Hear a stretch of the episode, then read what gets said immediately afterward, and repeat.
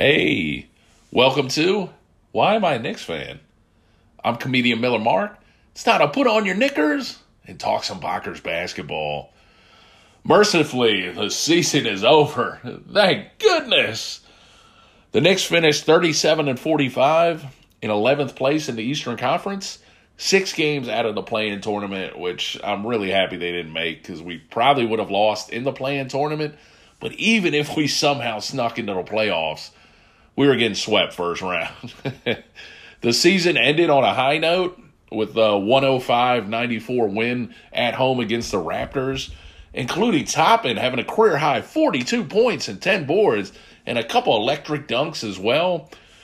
Hopefully, he's the future four, and because Randle, as you've heard me say on here, I don't know what happened to him. He's like a miserable dude now. He's cursing with people, he's throwing boards, he's I think the weight of being the man in New York got to him. Supposedly, he requested a trade. I don't know who wants him, but then he denied it and said, "Nah, I want to stay here."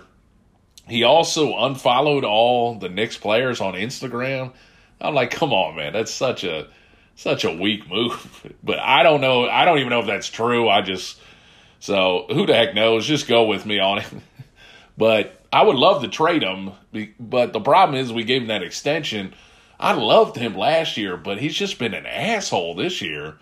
Now I know he's been getting crap from the fans, which is, you know, his son has to hear it because he's at every game. But that's what you get playing in New York. You get all the adulation you did last year, and then all of a sudden you're not a playoff team and everybody hates you.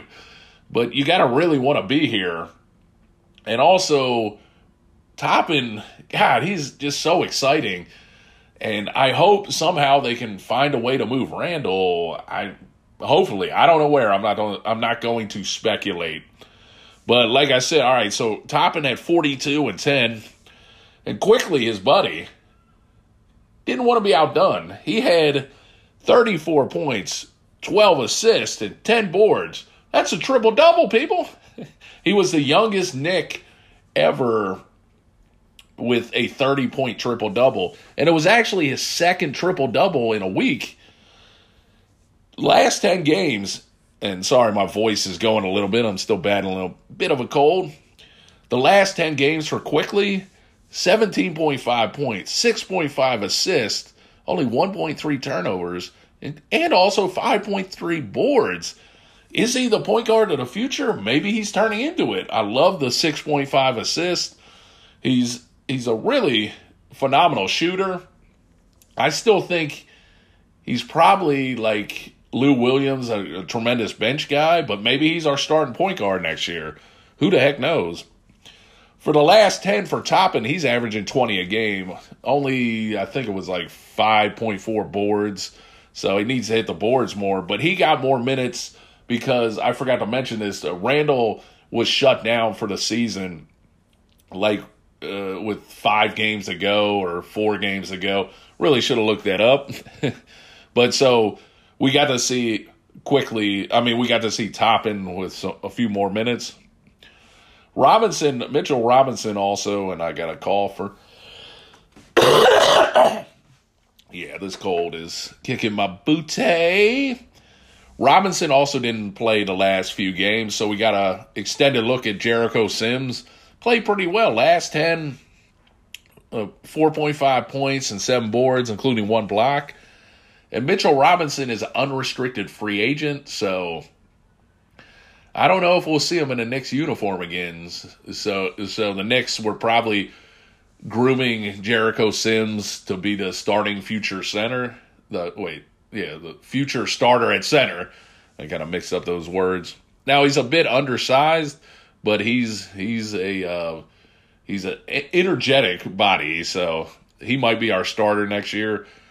But they have a decision to make whether to because Robinson's going to get some contract offers.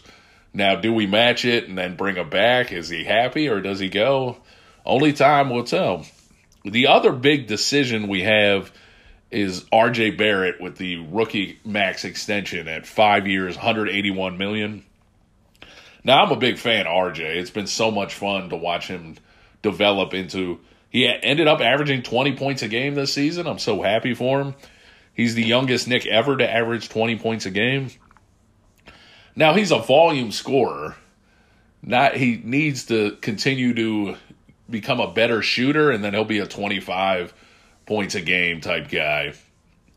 I mean, the last since the All-Star break, the last 22 games, 24.5 points, 6.2 boards and 3.8 assists. Those some damn good numbers. And I'm like, give him the extension. the um oh god. Like I said, he um he's only 21, so I mean if he can just improve that shooting a little bit, then now we're cooking with Crisco, as I always stupidly say. And I think he can be a number one. Maybe not on a championship team, but he can definitely be a number two on a championship team. So that's that's a, a big piece of our future, and I'm I'm super interested to see how they handle it. Now we also have Quentin Grimes, who had a phenomenal rookie season. Deuce McBride had a also a phenomenal rookie season, kind of coming out of nowhere. And like I said about Sims, he was a second round pick. Think he was 38 overall. But there's a lot of positives coming up for the a lot of positives in the future for the Knicks. We got a ton of draft picks, and then we got these young guys. It's just all up to oh, and also I, I almost forgot to say Leon Rose actually met the media the first time all season on the last day, so it was good to hear him talk about where this organization is going. I'm like, dude, why you couldn't do one interview during the season? Yeah, Leon Rose is the president of ba- basketball operations. If just in case you didn't know who the heck I was talking about. All right, so I'll be back in a couple weeks to hopefully talk some Knicks news. Might be a very brief episode, or I might be back in a month after the draft lottery. I have no clue right now, but thanks so much for listening. See ya.